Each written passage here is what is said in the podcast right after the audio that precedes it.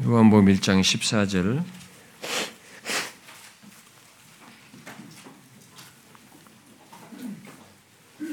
먼저 이 한 절을 같이 읽어봅시다. 읽겠습니다. 시작.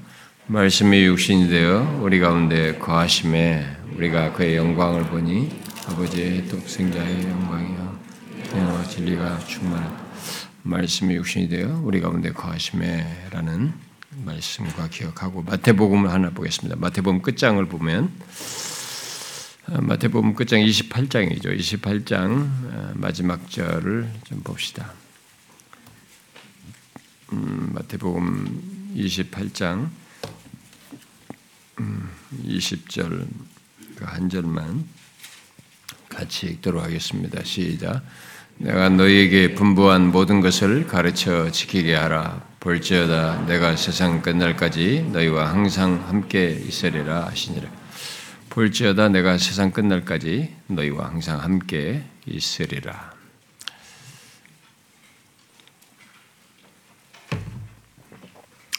어, 예수 믿는 자에게 예수 그리스도는 믿음의 시작이요 어, 중심이고 또 믿고 따를 어, 따르면서 닮을 아, 목표입니다.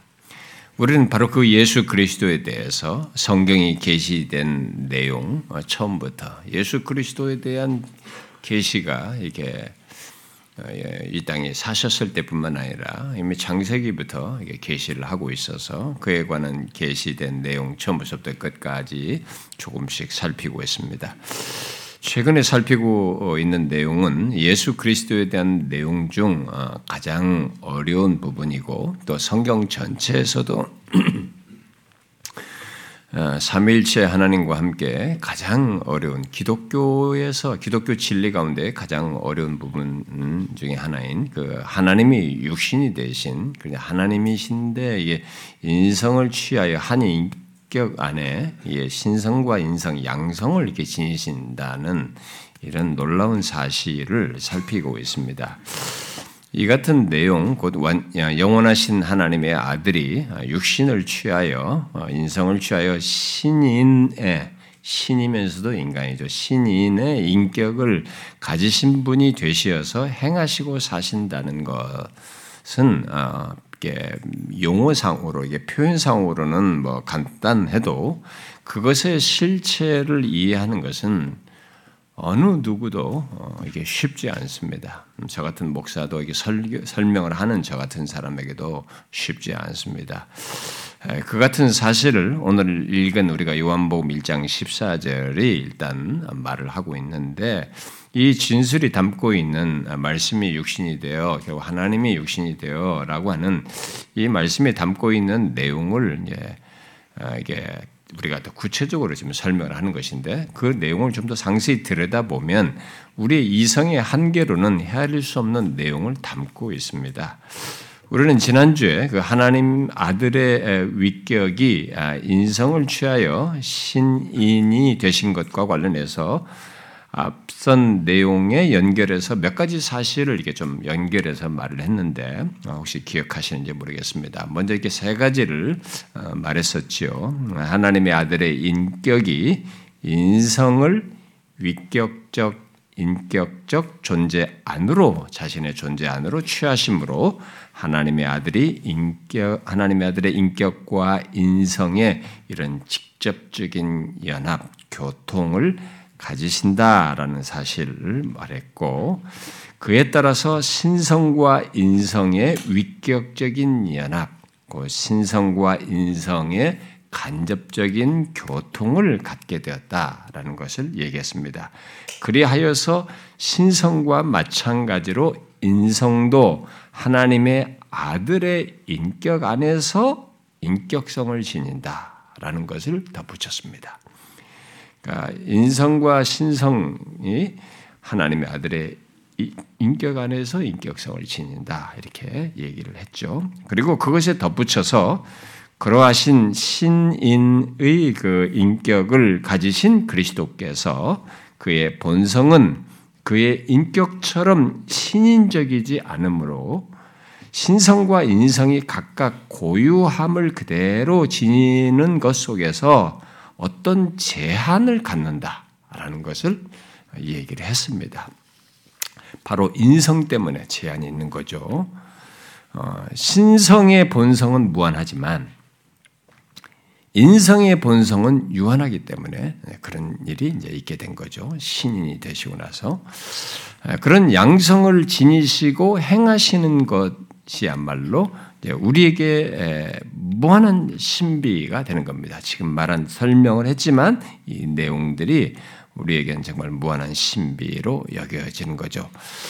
아, 한 인격 안의 무한한 신성과 함께 아, 유한하여 제한성을 가진 제한성을 지닌 그 인성이 연합하여 모든 것을 행하신다는 것 이건 생각만 해도 어, 정말 어, 한없이 신비스러운 내용이죠. 아, 여러분들은 그것이 이게 조금이라도 어느 정도라도 어, 이해가 되십니까? 무한과 유한의 본성이 서로 연합하여서 모든 것을 행하시는 것 말입니다. 그러나 그 신비가 실제입니다.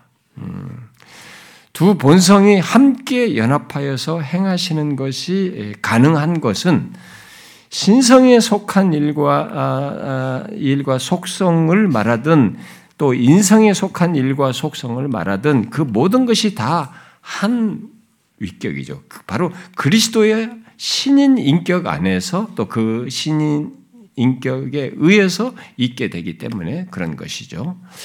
아, 지난주에 우리는 예, 이런 사실들을 말하면서 어, 투레틴이라는 사람이 말한 어, 전 그리스도와 그리스도 전부를 구별해서 말한 것을 잠깐 언급을 했습니다. 이 시간은 그런 지난주에 말한 내용에 이제 좀 계속 연결을 해서 신인 양성을 지니신 그리스도의 현존에 대해서 조금 덧붙이도록 하겠습니다. 음, 여기에 어, 조금 이제 신뢰가 되는 조금 지난 지금까지 말한 내용을 좀 신뢰가 되는 어떤 케이스가 되는 것이죠. 좀 어떤 면에서 여러분들이 어렵다고 하기 때문에 제가 이제 그런 내용을 연결해서 어, 살피도록 하겠습니다. 제가 이번 주에 말씀을 준비하는데 여러 가지로 어려움도 있고 아, 그래서 이게 많은 레퍼런스들을 제가 보지도 잘 참조도 못했는데 이제 문 교수 같은 사람이 이런 자료들을 좀 제시한 것들이 있어서 그것들을 좀 참고해서 어, 이런 내용을 좀 연결해서 덧붙이도록 하겠습니다. 그런데 이제 제가 오늘 내용을 말하기 전에 어, 여러분들이 계속 이 용어의 어려움을 이제 말씀을 하셔서 먼저 간단히 몇 가지 용어들을 언급을 하고 어, 어, 넘어가도록 하겠습니다. 지금까지 하나님이 육신이 되신 사실을 말하면서 사용했던 여러 용어들의 생소함과 또 그것에 덧붙여서 그 용어들이 말하는 내용들이 쉽지 않은 내용들이어서 모두 여러분들이 어려워했을 것이라고 생각합니다. 어, 누구든지 다 어렵습니다. 신학생들, 목사들도 다 어렵습니다. 그리고 이런 내용을 목회자들도 아예 설교를 안 합니다. 아예 가르치질 않아요. 성도들이 어려워하기 때문에 이런 용어 써서 말을 잘 하지도 않습니다. 그럼에도 일단은 제가 이걸 얘기를 하는데 어려움은 있지만 처음 들어서 어려울 수 있어요. 조금만 익숙하면 여러분들에게 이게 이제 큰 중요한 진리로 이렇게 잘 예, 새겨지고 그 바탕 위에서 더 놀라운 은, 어, 더해지는 내용들을 놀랍게 여러분들이 어, 이해하게 될 것입니다. 자, 일단 위격이라는 말을 제가 썼잖아요. 위격과 인격 이런 말을 함께 썼는데 그리고 신성과 인성을 본성이라는 말로 어, 이렇게 얘기를 하면서 위격적 연합이다. 하고도 하고 또 인격적 연합이라고도 하는 이런 표현들을 이렇게 막 혼용해서 썼습니다. 그래서 여러분들이 좀 혼란스러워하는 것 같기도 한데 일단 위격이라는 이런 말은 성부, 성자, 성령 삼위에 각각을 표현하는 것으로서 쓸 때에 이 위격이라는 말을 이제 구별지어서 흔히 씁니다. 제가 이런 용어들을 여러분들에게 먼저 뭐 말하면서 하면은 말씀이 자꾸 강의가 될 수 있기 때문에 저는 하나님의 말씀은 강의가 되면 안 된다고 말하는 사람이거든요. 절대적으로 여러분들이 성경 공부할 때 서로 티칭하는 것과 성경 공부 시간에 티칭하는 이 가르침의 방식이 있지만 이 말씀은 선포적인 시간이어서 그런 것에 지나치게 이렇게 아, 무슨 예, 설명적인 것에 지나치게 빠져들어가는 것은 좀 조심스러울 필요가 있다고 해서 제가 용어 정리를 뭐 일부러 뭐 처음부터 서두부터 하지 않고 이렇게 했습니다. 그래서 오히려 중간에 정리를 여러분들이 이제 퀘션이 생겼을 때에 정리를 해주는 것이 또 좋을 수 있을 것 같아요. 그래서 제가 이제 덧붙이는 겁니다. 일단은 위격이라는 단어는 그렇게 이해하시면 됩니다. 성부, 성자, 성령 삼위에 각각을 표현하는 말입니다. 그래서 우리식으로 우리 인간의 식으로 말하자면 이제 각 개인의 인격에 해당하는 것이라고 볼 수 있겠죠. 각 위격을 그렇게 얘기하는 것입니다. 자, 그런데 그동안 신학계에서 어, 이 어, 특히 이제 번역을 하잖아요. 외국 이런 책들을 한국말로 번역을 하는 이 번역서들 속에서는 성부, 성자, 성령 삼위 하나님께 하나님께서 가지신 그 구별된 위격을 인격으로도 이렇게 번역을 많이 하기도 했어요. 사람들이 특히 옛날에는 아, 한동안 그런 식으로 번역했어요. 그러다가 이제 최근 들어서 사람들이 이런 것들을 이제 헬라어로 구분됐던 용어들인 것을 알고 이런 것들을 다시 좀 더 각 위를 어, 표현할 때는 우리말 번역이 인격이라는 단어보다는 위격이라는 말로 더 정확히 표현하는 것으로 요즘은 거의 대세가 이제 그런 식으로 표현을 많이 해요. 아, 그런 아, 그, 인격이란 말을 그래서 깊이 하는 이유 중에 하나는 인격할 때는 사람인 자가 들어가 있기 때문에 그런 한계가 있잖아요. 어, 그, 그래서 그걸 깊이 하고 위격으로 그대로 각 위를 구별할 때는 쓰고 있습니다. 그럼에도 불구하고 어떤 사람들은 여전히 우리가 아, 이해력이 어느 정도 공감력이 있으니까 그냥 인격이라는 말로 번역을 하는 사람들도 아니 용어를 쓰는 사람도 있습니다. 그래서 그래서 여전히 혼용되는 그런 것들이 좀 있는데 어쨌든 최근의 번역대로 위격이 어, 지난 교회 역사 속에 신조 등 신조 같은 것들에서도 어, 말하는 예, 그 헬라어를 더 정확히 표현한 것이라고 할 수 있어서 예, 그 말을 더 이제는 정확히 쓰는 편입니다. 아, 그런데 지난 시간에 언급한 말 속에 아까도 조금 전에 언급한 요약 중에 위격적 인격적 연합 이런 용어를 두 개 붙여서 썼단 말이에요. 이런 말을 함께 사용해서 말을 했는데 왜 그 두 말을 함께 말했을까? 뭐 의문을 여러분들은 품을 수도 있을 것 같습니다. 한 표현만 표현으로 말해도 어, 될것 같은데 뭐왜 둘이 두 용어를 같이 썼을까 이렇게 생각할 수도 있는데 일단 그것은 하나님의 아들의 위격에 연합되는 것이 그 하나님 고유 그분이잖아요.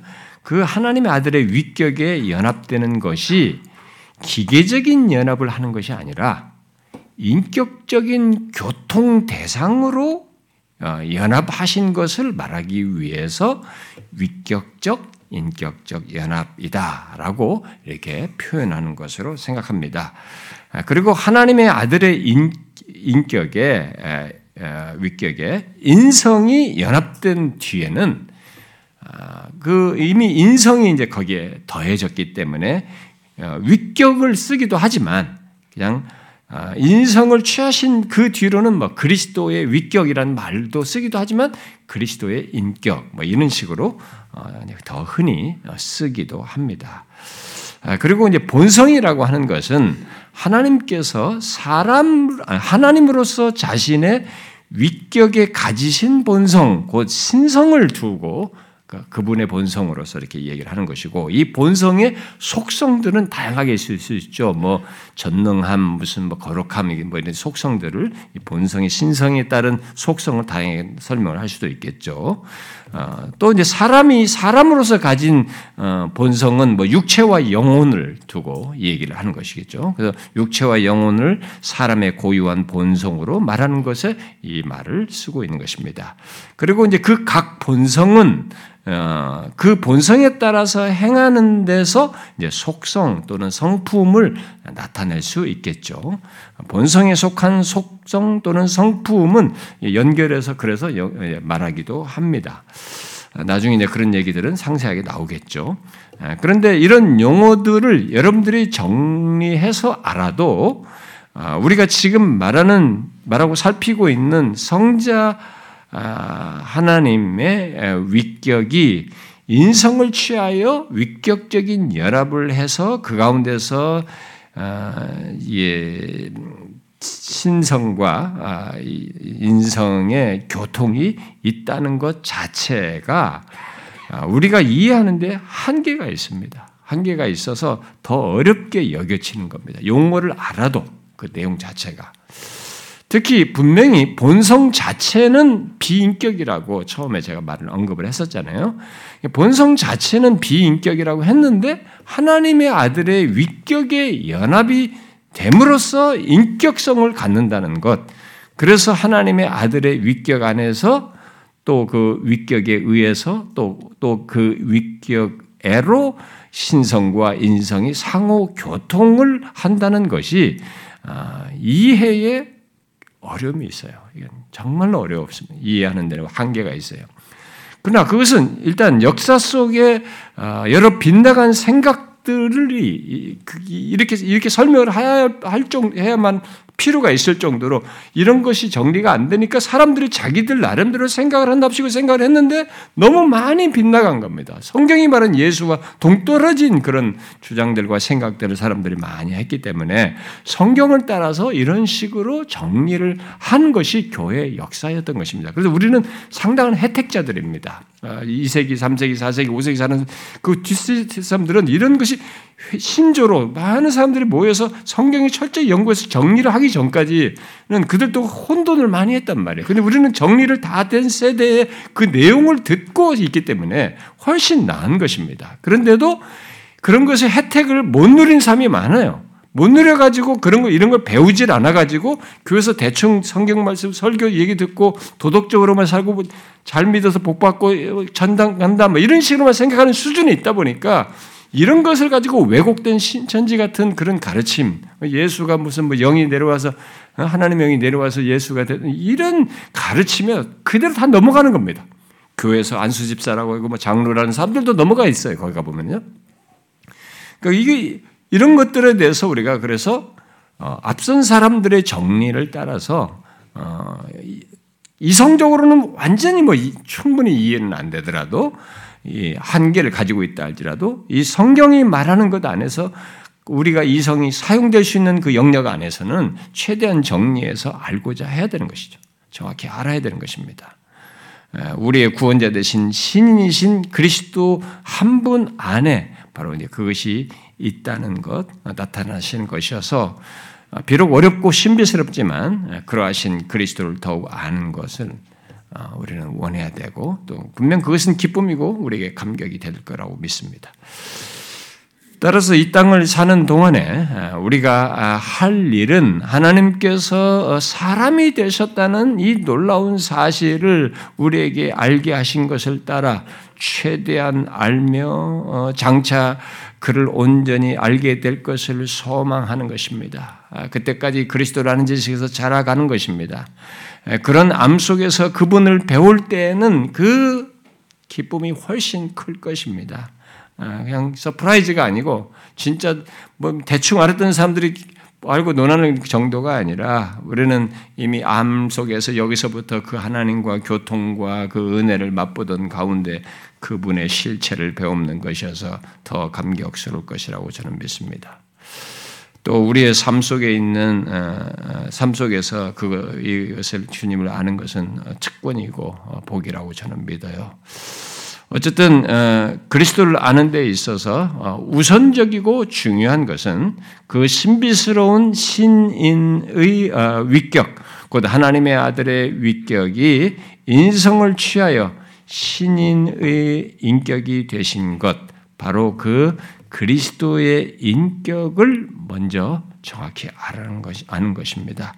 우리는 신인 대신 그리스도의 인격을 아는 것 속에서 그의 사역을 보아야만이 정상적이 되고 그 의미가 전혀 다 제대로 되는 것입니다. 그럴 때에야 그의 사역에 대한 이해가 바르고 풍성하고 충만해져요. 특히 그 인격에 대한 이해를 가진 것 속에서 그의 사역을 이해하게 될 때 그의 사역이 얼마나 은혜로운지 그게 얼마나 귀한 것인지요. 얼마나 크고 경이로운 것인지를 알게 됩니다. 제가 엊그제도 얘기했지만 그분이 한 걸음 한 걸음 걸으시는 것이 이 땅, 이 땅의 육신의 공간, 시공간의 제약을 받는 곳에 한 걸음 한 걸음 걷는 것이 다 놀라운 일이에요. 놀라운 신비입니다. 그래서 그 주님 입으신 그 옷은 참 아름답도다. 그것은 성유신에서 제가 찬송할 때 많이 불렀습니다만 진짜 아름다운 것이에요. 하나님이 육신을 입으시고 걸으신 것 자체가 뭐 멋진 명품을 입어서 아름다운 것이 아니고 그분의 그런 존재, 성육신의 실체로서 걸으신 것 자체가 정말 아름답습니다라고밖에 표현할 수가 없는 것입니다. 그러므로 지체 여러분, 아, 여러분은 여러분들이 지금 예수 그리스도의 성육신에 대한 말씀을 이렇게 들으면서 어려워하지만 아, 그야말로 어, 성경에서 가장 어려운 내용을 여러분들이 지금 지나가 어, 접하고 있습니다만 나중에 큰 유익이 될 것을 기대하시고 조금만 어, 인내하십시오. 어, 뭐 광야에 따라간 사람들이 조금만 막 투덜투덜 조금만 투덜투덜 뭐 계속 하듯이 여러분들이 조금만 어려우면 또 투덜투덜 어렵다 그러면 아, 이 교회가 어쩌냐 저쩌냐 막 이래서 하시고 제가 다 듣거든요. 음. 그러니까 뭐 지금까지도 그런 세월을 많이 지나왔습니다. 제가 배교 설교할 때도 그랬고, 뭐, 뭘 설교할 때도 그렇고, 뭐 또, 이 세대를 아는 지식할 때도 뭐, 여러분들이 계속 수술됐었습니다. 아, 우리 교회에서 뭐, 여가, 여가 무슨, 우리가 신학생이냐, 목사들이나 배워야 될 내용 아니냐, 무슨 교수 같이 얘기한다, 뭐, 계속 투덜내셨어요. 근데 여러분, 어, 그렇게 광야의 사람들처럼 그러지 마시고, 아, 매일 주는 만나의 이 그것이 다 하늘로서 만나잖아요. 공짜 같지만은 땅에서 생성된 게 아니라 똑같은 걸 먹었지만 그건 다 하늘에서 준 거 아닙니까? 그것은 하늘에 오신 그리스도를 예표한 거 아닙니까? 그러니까 여러분 매일 매주 주어진 이 어려운 것 같아도 다 하나님의 것이요 하나님의 양식인 줄 아시고 어, 투덜대기보다는 기쁨으로 어떻게 하면 내가 더 할까? 어? 이 주님의 귀한 사실을 더 할까라는 생각으로 참여하시길 바랍니다. 이 시간 우리는 우리가 이제 오늘 살피려고 하는 것은 제가 뭐 그렇게 길지 않을 것입니다. 오늘은 좀 더 짧게 좀 내용만 얘기할 것인데 계속 지난주 말씀에 연결해서 한 위격 안에 연합된 신성과 인성이 연합되신 그 신인으로서 그리스도의 현존을 이렇게 좀 아, 아, 생각해 보는 것입니다. 그 내용에 연결해서 아, 우리가 계속해서 말해온 것은 예, 앞서서 제가 다시 말을 말한 것입니다만 그것을 다시 반복하겠습니다만은 먼저 영원하신 하나님의 아들의 인격이 인성을 취하심으로 하나님의 아들의 인격과 아, 인성이 연합되었고 그 위격적인 연합에 따라서 신성과 인성의 연합과 교통이 있게 되었다는 것이었습니다. 그리고 그 내용을 말하면서 비록 신성과 인성이라는 본성이 위격은 아니지만 위격 안에서 위격적이 된다는 것. 결국 본성은 위격 안에서만 인격성을 갖는다. 그리스도의 위격 안에서만 인격성을 갖는다는 사실을 말했습니다. 그래서 위격 안에서 신성과 인성의 인성이 연합되어 상호 교통을 하게 된다라고 했습니다.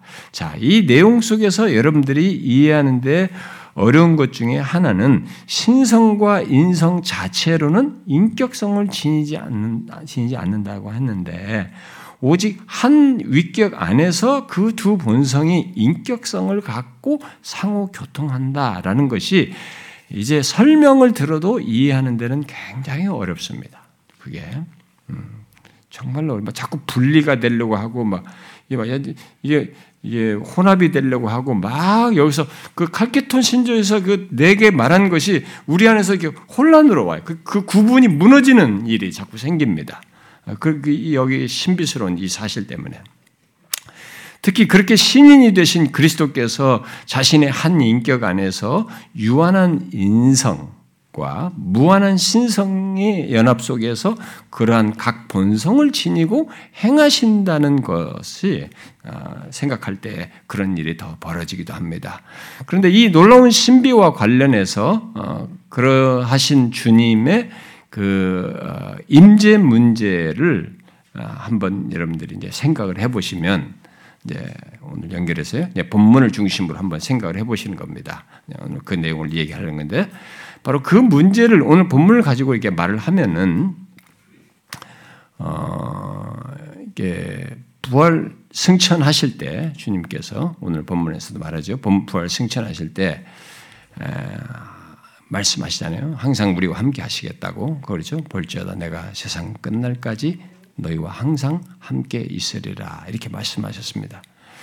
그리고 오늘 우리가 예배 시작하면서 어, 사도신경으로 고백을 했잖아요. 근데 사도신경에 하늘에 오르사 죽은 자 가운데 살아나시고 하늘에 오르사 전능하신 하나님 우편에 앉아 계시다가라는 고백을 했습니다. 근데 에베소서 하늘에 오르사 전능하신 하나님 우편에 앉아 계신다 뭐 이게 이것은 에베소서 2장에서 말하는 그 성경 내용들을 다 참고로 근거해서 말한 것이죠. 중요한 것은 오늘 본문에서 우리가 항상 함께 계셔서 우리에게 자신의 현존을 나타내시겠다고 말씀하신 것이에요. 지금까지 우리가 들었던 예수 그리스도 그 신인의 인격을 가신 그분에 대한 이해를 바탕으로 해서 오늘 본문을 한번 연결해서 생각해 보면 이게 그게 어떻게 그렇게 하신다는 거냐? 응? 인성은 그렇게 인성이 그런 성격을 가지고 있는데 어떻게 우리와 항상 함께 계신다고 하는 것이냐? 그렇게 하면서 우리에게 자신의 현존을 나타내시겠다고 하는 것이냐라는 질문이 생길 수도 있겠죠. 아, 그래서 유한한 인성과 무한한 신성이 연합된 신인이신 그리스도께서 과연 그것을 어떻게 하실까? 하나님 보좌 우편 어, 어? 앉으심은 이제 여러분 그뭐 어디 딱 어디 한 공간에 앉았다 이런 개념으로 생각하기보다는 하나님 보좌 우편에 앉으심은 그의 다스리심을 강조하는 거죠. 어, 왕으로서의 다스리심을 얘기하는데. 예수 우리 왕이여 이렇게 하잖아요. 그 찬송가 가사처럼 이제 그가 보좌 우편은 다스리심을 왕으로서 다스리심을 표현한 것이죠. 그런 표현을 강조한 것이지만 일단 그, 그 내용 그 표현 속에서 인성은 신성과 달리 제한성을 지닌단 말이에요. 음, 제한성을 가지고 있습니다. 자 그런 조건에서 어떻게 이 땅을 사는 우리와 항상 함께 계셔서 자신의 현존을 나타내실까? 아, 이것은 지금까지 말한 것과 연결해서 이제 구체적으로 어, 구체적인 사례가 되는 어, 내용이 되겠죠. 일단 이제 본문과 이제 사도신경 우리가 고백한 그 내용은 심판하러 오실 때까지 다시 오실 때까지 그의 인성이 가시적으로 땅에 내려오심으로 임재를 나타내지 않으실 것을 시사합니다. 하늘을 올리우셨다라고 했을 때 너희가 본대로 내가 내려온다라고 이렇게 하셨기 때문에 그 자신의 그 인성을 가시적으로 땅에 내려오심으로써 임재를 나타내시는 것은 아니라는 거죠. 네? 어, 그렇지 않다는 것을 일단 시사하고 있습니다. 그런데 어떻게 이 땅에 있는 우리와 함께 계시며 우리 가운데 임재하실까? 그리스도께서 이제 본문은 그냥 위로의 말로서 그냥 하신 말씀일까? 그건 아니죠. 본문은 어, 신인의 인격을 인격을 가지신 그리스도께서 신인의 신이 되신 그리스도께서 육체적으로 거하시는 자리를 떠나지 않으시면서도 자신의 육체 육신을 몸을 초월하여서 영적으로 실제적으로 자신의 현존을 나타내실 것을 말하는 것입니다. 그 사실을 먼저 아셔야 됩니다. 이 말은 거짓말이 아니고 진짜로 그렇게 하셔요. 그런데 자신의 몸을 초월하여서 영적으로 실제적으로 자신의 현존을 나타내실 것을 말씀하신 겁니다. 그것을 지난주에 말한 것으로 표현하면 어디든지 자신의 위격을 전적으로 나타내시되 전부가 아닌 현존을 나타내시는 것을 말씀하시는 것입니다. 아, 그러면 또 질문이 생기죠. 인성을 포함한 그리스도의 전부가 아닌 자신의 현존을 곧 그리스도의 위격을 전적으로 나타내시는 현존은 어떻게 과연 어떻게 있는 것인가라는 질문이 생길 수도 있겠죠. 음, 그 그리스도의 위격을 아, 예, 그 그의 신성으로 그냥 말할 수도 있을 것 같아요. 그냥 그리, 그리스도의 어, 위격을 그의 신성으로 나타내신다고 그냥 말해도 될 것 같은데, 예. 어, 그냥 신성으로 나타낸다. 예를 들어서 그리스도의 위격을 그의 신성으로 이게 나타내신다. 뭐 너희들과 함께 어디든 함께 한다는 것을 그의 신성으로 나타낸다. 이렇게 말해도 될 것 같았는데요. 우리가 이 말씀을 보면은 그런데 성경은 그렇게 표현하기보다 인성에 임하지 않는 가운데 신성으로 그의 위격이 신성으로 임하신다는 이것을 보다 실제로 그리스도의 영이신 그분 전체가 아, 그리스도의 영으로서 현존하시는 것으로 성경은 표현을 많이 합니다. 아, 이것을 여러분들이 정리를 잘 하셔야 됩니다. 동일 본질을 가지신 성령을 아, 자신의 영으로 얘기하시면서 바로 그리스도의 영으로 말해요. 그 소유격을 붙여요. 어? 분명히 구별된 동, 동, 동등하신 하나님이신데도 이제 이 임재와 관련해서 예, 인성이 인성과 함께 임하시지 않는 그런 자신이 우리 가운데 친히 하나님이 자신이 임재하시는 것을 말을 할 때 바로 자신의 영으로 임재하시는 것으로 성경이 말을 많이 한다는 것입니다. 그렇게 연결해서 말하고 있다는 사실입니다. 아, 자신이 보내시겠다고 하신 그 보혜사, 곧 그리스도의 영으로 말을 한다는 것입니다. 그리하여서 자신의 어, 그러니까 주님은 예, 예, 지금 우리가 가지고 있는 이 질문을 질문에 대한 답이죠. 아, 인성을 포함한 그리스도의 전부가 아닌 자신의 현존을 어떻게 나타내신가에 대한 대답을 자신의 영, 그리스도의 영으로 연결해서 말한다 이 말입니다. 어? 아, 그래서 자신의 영으로 자신의 모든 것에 예, 자신을 미치시게 하시고 어, 행하시는 그런 일을 하시는 것입니다. 그 요한복음 여러분 14장에서도 보혜사 영으로서 그렇게 일단 말씀을 하시잖아요. 근데 성경은 그렇게 그리스도께서 어, 우리를 떠나 계시지만 그의 영으로 항상 우리와 함께 계심을 더욱 강조합니다. 제가 앞에서 말한 것처럼 그리스도의 위격을 그의 신성으로 나타내신 그의 신성으로 우리와 함께 계신다 이렇게 해도 될 거죠 얼마든지. 그런데 인성을 같이 임하지 않는 이런 것을 연결해서 그런 그것 때문인지 주께서는 처음부터 올려오시면서 보혜사 성령을 통해서 자신도 보혜사, 또 다른 보혜사를 얘기해요. 자신도 보혜사이시고 결국 또 다른 보혜사를 얘기하면서 그리스 성령 그 보혜사를 자신의 영 그리스도의 영으로 말하면서 그의 영으로 자신의 현존을 나타내시겠다는 것을 말씀을 하시는 겁니다. 아, 그래서 주님은 요한복음 14장에서 예, 또 다른 보혜사를 너희에게 주사 영원토록 너희와 함께 있게 할 것이다. 이렇게 말씀을 하시죠. 그러고 나서 뒤에 내가 너희를 고아와 같이 버려두지 아니할 것이라고 말씀을 하십니다. 그리고 주님이 예, 우리와 함께 계시는 것과 관련해서 자신의 영의 은혜로 현존을 나타내시는 것을 사도행전에 나타난 성령의 임재와 역사 속에서 계속 드러내시죠. 또 바울은 그의 서신에서 그리스도와 그의 영을 연결해서 말하는 것에서 아주 흔하게 볼 수 있습니다.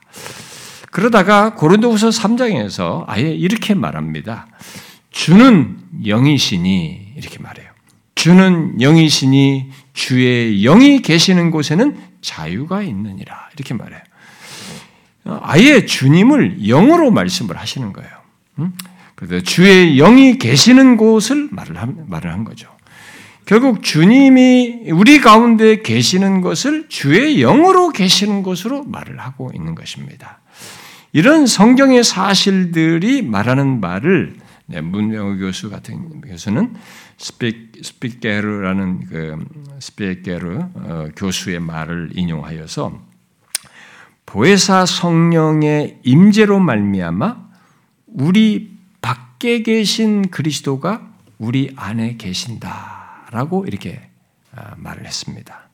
보혜사 성령의 임재로 말미암아 우리 밖에 계신 그리스도가 우리 안에 계신다. 그리하여 우리를 위하여 계속적으로 중보하신다라고 이렇게 덧붙였습니다. 우리 밖에 초월해 계신 그리스도가 성령으로 말미암아 우리 안에.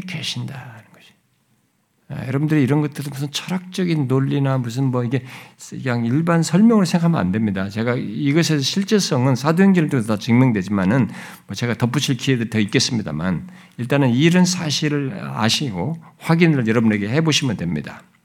그러니까 그리스도의 영의 임재로 말미암은 이 같은 그리스도인의 아, 그리스도의 현존을 네, 칼빈 같은 사람은 좀 더 구체적인 내용으로 말하는데 이렇게 말했어요. 그가 자신을 하나님의 아들로 증거하는 능력은 그의 육체적인 현존에 결코 매이지 않는다. 그러니까 하나님의 아들이 자신의 현존을 증거하는 것을 육체적인 현존에 매이지 않으신다는 거죠. 그 능력은 그가 떠나신 지금 더욱 풍부하고 뛰어난 예들을 통하여 빛난다. 이로써 이 땅에 육체로 계시는 동안에도 신성은 그 육체에 제한되지 않음과 육체가 떠난 지금도 신성은 인성과 연합해 있음을 동시에 밝힌다라고 했습니다. 그러니까 그리스도의 신성은 이 땅에 육신을 입으셨을 입으셨을 때나 부활 승천하여서 하늘 보좌에 계신 지금이나 인성과 연합해 있는 가운데 자신의 몸에 제한받지 않으시고 자신의 현존을 나타내신다는 것입니다. 왜냐하면 그의 신성이 육체에 제한되지 않기 때문에 그러신 것이죠. 그런데 성경은 그런 현존을 주로 그의 영을 통하여 나타내시는 것으로 말을 하는 것입니다. 성령 자신의 전 성령 자신의 전부가 아, 이게 우리 가운데 오셔서 행하시는 것으로 연결해서 말을 하고 있는 것입니다. 그래서 성령을 그리스도의 영으로 말하는 것이 다 그런 맥락과 연결되어 있습니다. 그래서 그리스도의 현존은 어, 성령의 임재 속에서 있게 됩니다.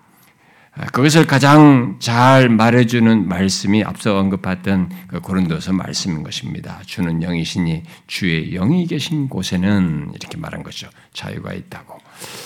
그러므로 하나님의 아들이 인성을 취하여 신인의 인격을 지니신 뒤에도 곧 그리스도께서 그의 신성을 따라 아, 동시에 모든 곳에 계신 것에는 변함이 없습니다.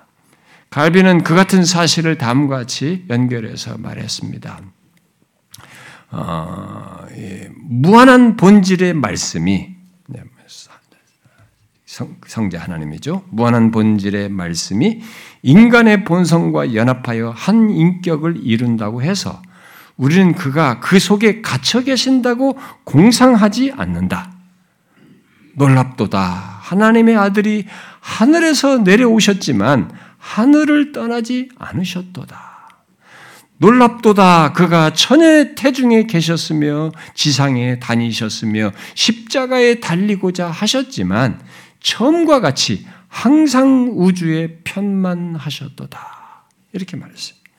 정말 놀랍도다라고 밖에 말할 수 없는 그분의 존재이죠. 음? 신비입니다. 여러분 어, 영원하신 하나님의 아들께서 인성을 취하여 신인이 되신 그리스도의 그 존재와 함께 이 칼빈이 말한 것과 같은 그의 현존의 신비를 한번 생각을 해보십시오. 얼마나 기이한지 놀라운지 정말 놀랍도다라고밖에 말할 수가 없습니다. 그런데 칼빈보다 훨씬 앞서서 이 초기 초기 초대 초기 그 교부인 아다나시우스가 그리스도의 위격적인 연합 속의 신비, 한 위격 안에서 무한한 신성과 유한한 신성을 지니신 그리스도와 관련해서 아, 성경에 충실하면서도 우리 이해를 돕는 말을 또 이렇게 했습니다. 그것은 인카네이션이라는 성령신앙이라는 책 한 권을 그것에 대해서만 썼는데 그 내용 중에 이제 문 교수가 뽑은 것을 제가 좀 인용해 드리고 싶습니다. 사람들의 상상과는 달리 그는 육체에 제한되지 아니하셨다. 육체로 어떤 곳에 현존하시는 동안에도 그는 어느 다른 곳에도 부재하지 않으셨다. 모든 곳에 계셨다는 거죠. 그가 육체로 옮겨 다니시는 동안에도 그가 일하시고 섭리하시는 우주를 버려두지 않으셨다. 우주를 섭리하셨다는 겁니다. 육체로도 움직이시는 중에도. 아주 놀랍게도 말씀으로 그분은 어떤 곳에도 포함되지 않으시고 오히려 모든 것을 자신 속에 포함시키셨다. 모든 피조물 가운데 현존하시면서도 그는 우주로부터 자신의 존재를 구별하셨다.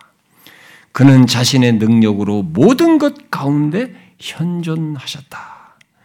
모든 것에 질서를 부여하시고 모든 것 위에와 모든 것 가운데 자신의 섭리를 드러내시고 모든 것 각각에게 생명을 부여하시고 전체를 포괄하시되 그것에 포함되지는 않으시고 오직 자신의 아버지 안에서만 전체적으로 그리고 모든 부분으로 존재하셨다.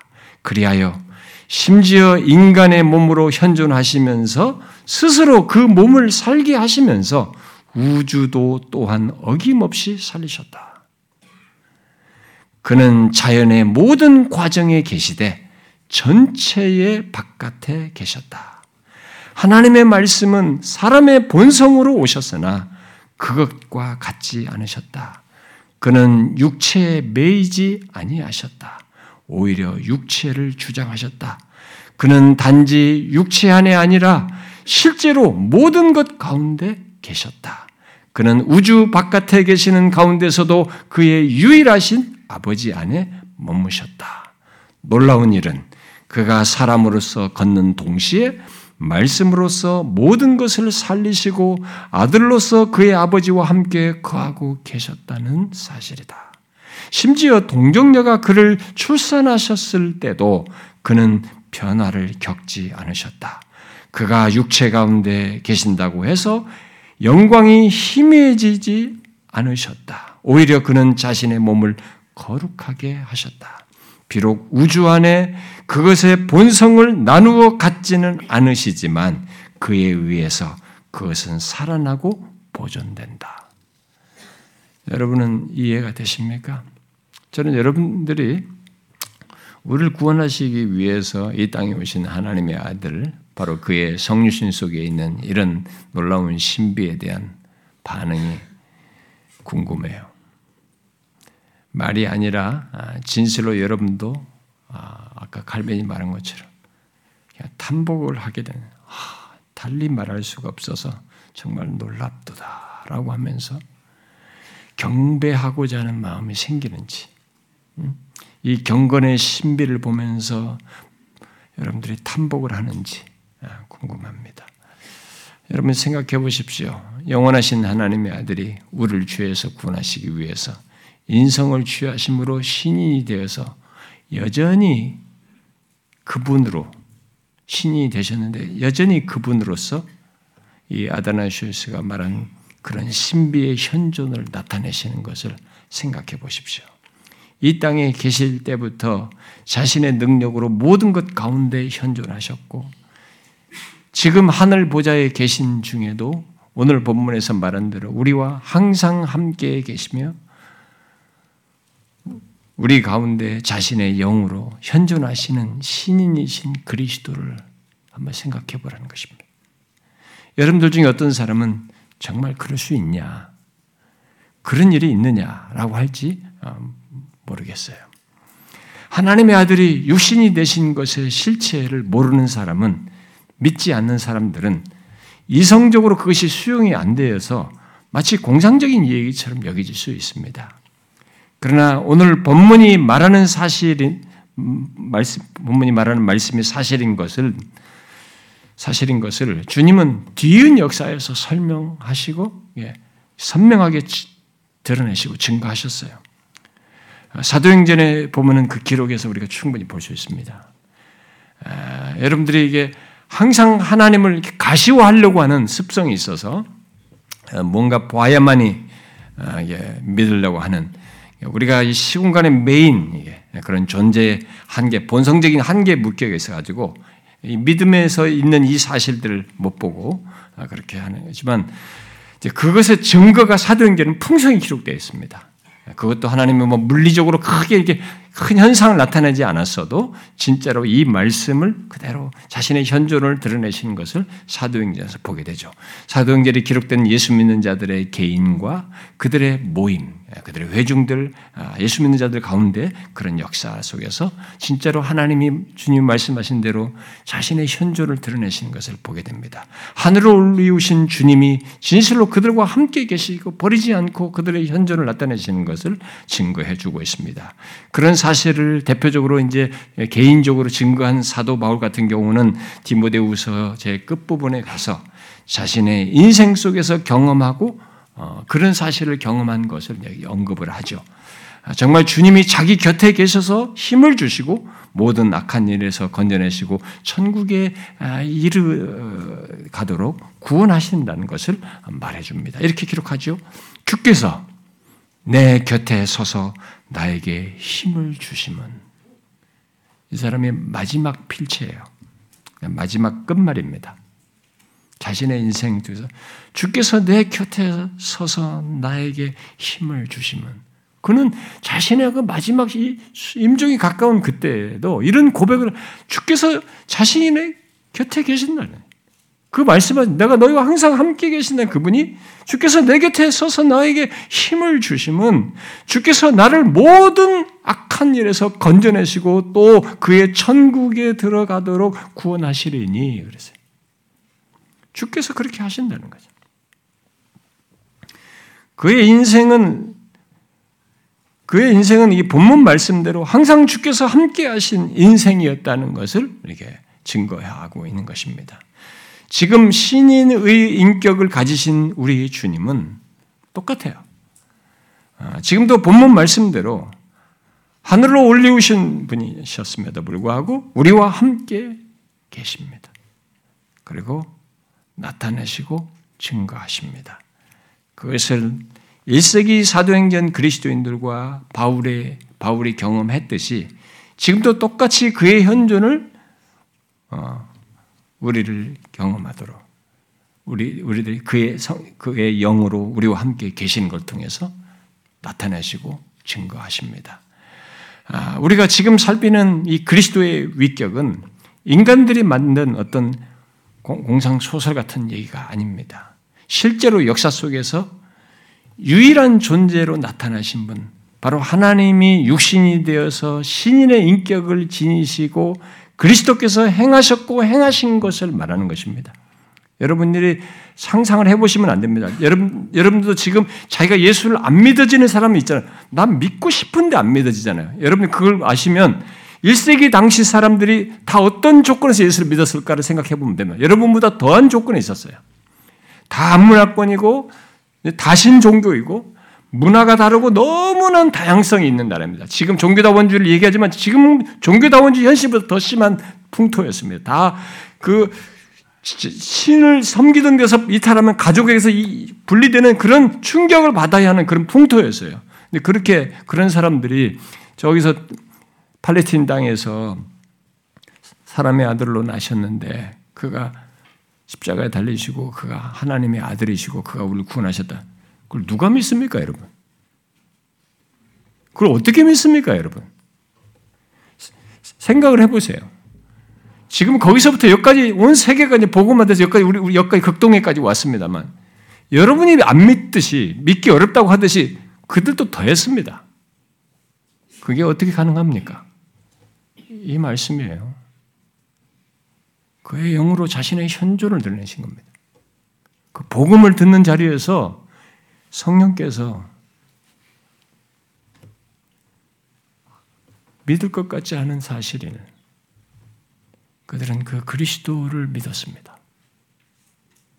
신인이신 육신이 되신 하나님 아들 그 구원주 예수 그리스도를 믿은 것입니다. 그러므로 우리 지금 우리들이 믿는 예수 그리스도는 말씀이 육신이 되어서 한 인격 안에 신성과 인성을 지니시고 지금도 전적으로 모든 곳에 계시는 분이십니다. 1세기부터 그렇게 하셨던 그분이에요. 여러분들이 말하는 우리들이 흔히 말하는 예수 그리스도는 바로 이런 신인이신 그리스도입니다. 하나님의 아들 그리스도는 육신을 입기 전에 그가 계신 곳을 떠나지 않으시면서도 이 땅에 오신 분이셔요. 그리고 그가 오셨던 곳, 지금 우리가 있는 곳을 버리지 않으시면서도 떠나셨습니다. 요한복음 14장에서 내가 너희를 위하여 거처를 예배하러 간다라고 하면서도 내가 너희를 고아와 같이 버려두지 아니한다고 말씀하셨을 때에도 결국 오늘 본문에서 내가 항상 너희와 함께 있을 것이다 라고 말씀하신 대로 그렇게 하시는 분이십니다. 그러므로 우리 눈에 우리 시야에서 떠나서든 또 드러나서든 그는 항상 우리와 함께 계시는 것이죠. 하나님 아버지를 떠나지 않으면서도 이 땅에 계셨고 이 땅에 계시다가 떠나셨지만 또한 이 땅에 계시는 거죠. 우리와 함께 계시는 것입니다. 그런 그리스도에 대해서 아우스티누스는 보라 그는 여기에 그리고 동시에 하늘에 계셨다. 그의 육체는 여기에 그의 신성에 의해서 하늘에 곧 모든 곳에 계셨다. 어머니에게서 나실 때에도 아버지를 떠나지 아니하셨다라고 했습니다. 이 존재 자체, 이 성자 하나님 신인이 되신 이 존재 자체가 이렇게 신비스러우면서도 너무너무 놀라운 유일한 존재예요. 우리의 구원을 위한 완전한 보증 자격을 갖기 위해서 취하신 이분의 신비 신비예요. 여러분은 자신이 믿는 예수 그리스도가 이런 분이신 것을 알고 있습니까? 그리스도는 부활 승천하신 분으로 이곳을 떠나 하늘로 올리우셨지만 여전히 우리와 함께 계십니다. 하나님의 아들이에요. 인성을 취하신 하나님의 아들. 지금도 여러분들은 우리와 함께 계시는 신인으로서 우리와 함께 계시는 이 주님을 여러분은 알고 믿고 있습니까? 또 확인하고 있습니까? 예수를 막연하게 믿으면 안 됩니다. 음, 절대로 막연하게 믿으면 안 됩니다. 막연하게 하나님이 함께 계시겠지, 뭐 하나님이 나를 도와주시겠지. 여러분 그런 비슷한 게 용어만 바꾸면 다른 종교로 가면 그 다른 종교의 그 신이 똑같이 대입할 수 있습니다. 그래서 어떤 사람이 교회 갔다가 어디 불교 갔다가 어디 왜 다른 데 가니까 어? 비슷하네 이렇게 말했다는 거예요. 그 사람은 이런 걸 전혀 모르는 것입니다. 막연하게 무슨 신이 함께 계시고 뭐 이렇게 신토 사상도 그러잖아요. 조상들이 내 등 뒤에서 나를 이렇게 딱 보호해 준다고 믿잖아요. 그 사람들은. 그렇게 막연한 신이 아니란 말이에요. 직접 역사 속에 오신 육신을 지으시고 부활 승천하셔 신인이신 그분이 실제로 내가 항상 너희와 함께 계신다는 것처럼 그 하나님의 아들이 그의 영으로서 그의 영을 통하여 온전히 이렇게 우리와 함께 계시는 것입니다. 너무 놀라운 사실인 거죠. 부활 승천 이후에 가시적으로 떠나신 것을 보였음에도 그 뒤로 실제로 그에게 그의 제자들과 또 그리스도인들 또 예수 믿는 우리와 함께 하시는 것을 보이시고 드러내시는 거죠. 그리고 지금도 똑같이 우리에게 그렇게 하십니다. 그러므로 분명히 아십시오. 막연하게 주님이 우리와 함께 계신다고 생각하지 말라는 것입니다. 실제로 신인 되신 우리 주님이 지금도 우리와 함께 계십니다. 분명히 인신, 인성을 지니고 계심에도 그리 하십니다. 여러분은 하나님의 육신이 되신 분, 바로 그 그리스도가 우리와 함께 계신다는 것을 알고 믿고 있습니까? 만일 누가 하나님의 성육신을 알고 또 오늘 말씀대로 항상 자기와 함께 계시는 것을 알고 경험하며 산다면 그는 분명 이 신비의 수혜자로서 아주 특별한 은혜를 입고 있는 자인 것은 분명합니다.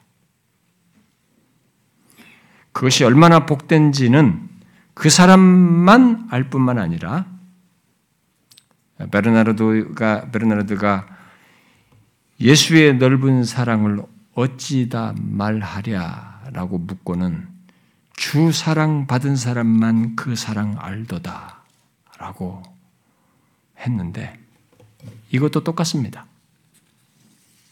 성육신의 신비를 알고 바로 그 신인 되신 그리스도께서 자기와 함께 계시는 것을 알고 믿고 경험하는 사람은 그것이 얼마나 복된지 그 사람만 압니다. 내가 믿는 예수, 내가 그분은 그분을 알고 그가 나의 구주이신 것이.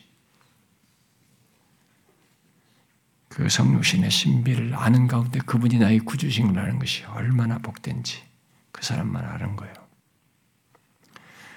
물론 그것은 예수 그리스도를 믿음으로 그 수혜자가 되고 그 복됨 또한 알게 됩니다.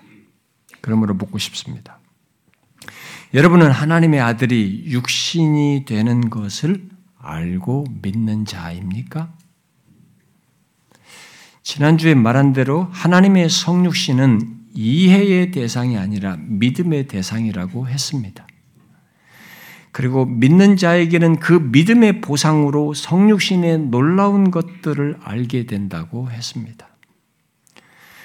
그 믿음의 보상으로 우리들이 지금 말하는 것들을 알게 되고 우리의 수용 능력 안에서 이해하게 된다는 것이죠. 그리고 탐복하며 자신이 얼마나 복된지를 알게 되는 것입니다. 만일 여러분들이 하나님의 성육신을 믿는 가운데 그것의 놀라움을 알게 되었다면 그것부터가 복된 줄을 아십시오. 왜냐하면 수많은 사람들이 하나님이 육신이 되는 것을 아무리 말해줘도 그것의 놀라움을 알지 못하기 때문입니다. 마치 맹인이 자기 앞에 그리스도께서 서, 계심에, 서 계신 것을 보지 못하듯이 하나님의 성육신을 조금도 놀라운 이야기로 여기지 않는다는 것입니다. 그러므로 여러분이 하나님의 아들이 육신이 되신 것을 알고 믿고 있다면 설사 그것의 신비를 다 헤아려 알지 못하는 한계가 있다 할지라도 믿음의 보상으로 그것의 놀라움을 알고 또 그것이 말할 수 없는 은혜요 그의 사랑이며 아, 이 세상과 내게 최고의 기쁜 소식인 것을 안다면 그것 자체가 얼마나 복된지를 아십시오. 특히 신인이 되신 그리스도께서 여기에 계실 때 동시에 하늘에 계셨고 하늘로 올라오셨지만 지금도 우리와 함께 계신 것을 알고 지금 그가 함께 하시는 것이 그 가운데서 은혜를 경험하고 있다면 그것부터가 얼마나 복된지를 아십시오. 제가 여러분들에게 1세기 성도들에게서 그리스도의 현존을 나타내신 것처럼 여러분 자신에게서도 그 그리스도의 현존을 보셔야 된다고 저는 말하고 싶은데요. 보십시오. 여러분들의 이성과 여러분들의 능력으로 그리스도께서 하시고자 하는 것을 그리스도께서 이루신 것이 나에게 수혜자가 되고 그것의 혜택을 입은 자로서 그것에 대한 감사와 반응이 내게 일어난 일이 어떻게 가능할 수 있겠습니까? 그것은 진실로 그리스도의 그의 영을 통하여 자신의 현존을 우리에게 나타내셔서 하시는 것입니다. 그냥 있는 것이 아닙니다. 거룩한 신자의 거룩한 역사와 변화와 그런 삶의 인도는 내가 세상 끝날까지 너희와 항상 함께 하리라 라고 말한 대로 그렇게 하시는 것 속에서 있는 것입니다. 이 사실을 잊지 마셔야 됩니다. 우리가 이 땅을 살면서 어떤 경우를 경험할지 모르지만 어떤 상황과 순간과 상황에 놓일지 모르지만 우리에게는 이 사실이 있습니다. 하늘 보좌에서 자신을 낮추어서 인성을 취하시고 부활 승천하신 이분 그래서 하늘 보좌에 계신 그분이 우리와 항상 함께 계십니다. 이 역사적인 실존을 나타내신 그분이 우리와 함께 계십니다. 성령을 통하여. 하나님이 함께 계시는 겁니다. 하나님의 아들이 함께 계시는 것입니다. 그래서 우리를 모든 순간에서 지킬 것입니다. 믿음을 지키게 하시고 구원의 여정을 끝까지 가게 할 것입니다. 자신이 이룬 모든 것이 헛것이 되지 않도록 결국 그것을 최종적으로 얻어 누리도록 하는 데까지 우리와 함께 계셔서 이끄실 겁니다. 신인이신 그리스도께서 세상 끝날까지 저와 여러분에게 함께 계십니다. 이 사실을 잊지 마십시오. 그것을 삶 속에서도 여러분들이 볼 수 있기를 바랍니다. 확인할 수 있기를 바랍니다.